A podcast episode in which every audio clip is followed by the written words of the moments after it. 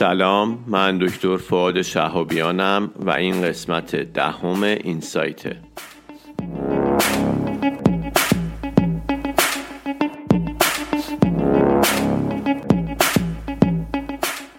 این سایت به معنی بینشه و اپیزود میانی دنکسته که در اون ما بدون هیچ توضیح اضافه با همدیگه ابسترکت مقالات رو می‌خونیم.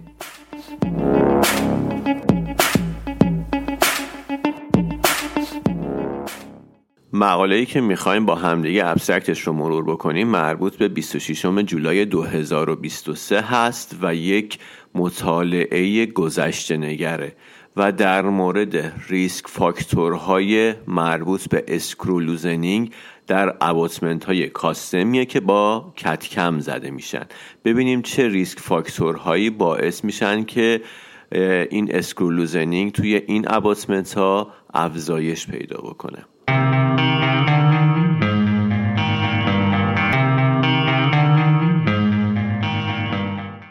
توی این مطالعه راجع به custom abutment هایی صحبت می‌کنیم و بررسی انجام میدیم که با CAD-CAM زده میشن و خب استفاده ازشون خیلی مرسوم شده برای support پروتز های implant support. و همونجوری که گفتم توی این مطالعه به شکل گذشته نگر میاییم بررسی می‌کنیم ببینیم که عوامل شل شدن پیچ توی این abutment ها چیا می‌تونه باشه.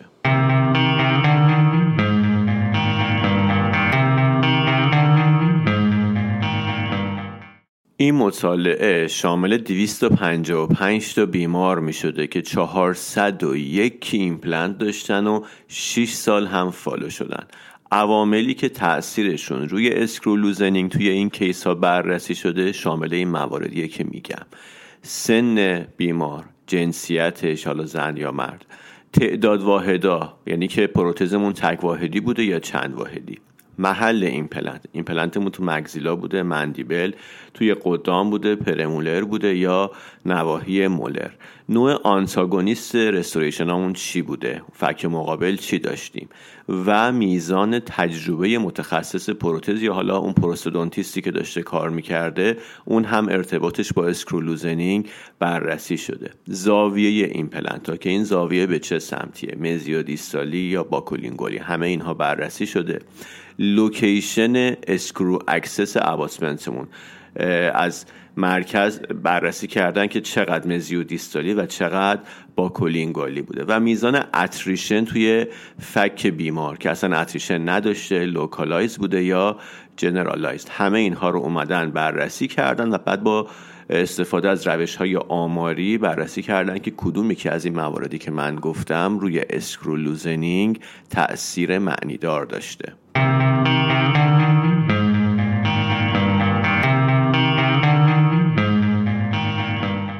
اما در مورد نتایج screw loosening با شدت attrition نسبت داشته یعنی که داشتن attrition بیمار ریسک screw loosening رو در آینده بالا می‌بره.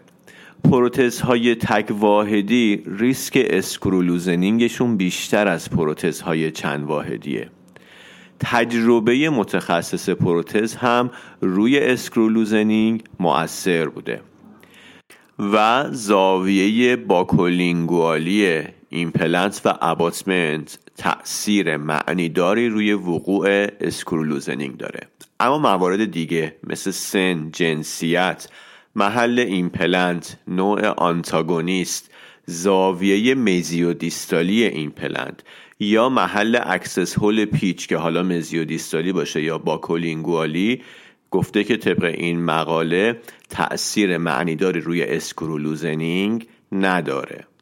پس اگر خیلی خلاصه بخوام conclusion ش رو بگم میزان و درجه attrition زاویه buccolingual ی ایمپلنت و abutment تعداد واحدهای restoration مون و تجربه متخصص پروتزمون که کمتر از سه ساله یا بیشتر از سه ساله. risk factor های وقوع screw loosening هستند. خیلی ممنون که وقتتون رو در اختیار من گذاشتید. امیدوارم که اوقات خوبی رو داشته باشید.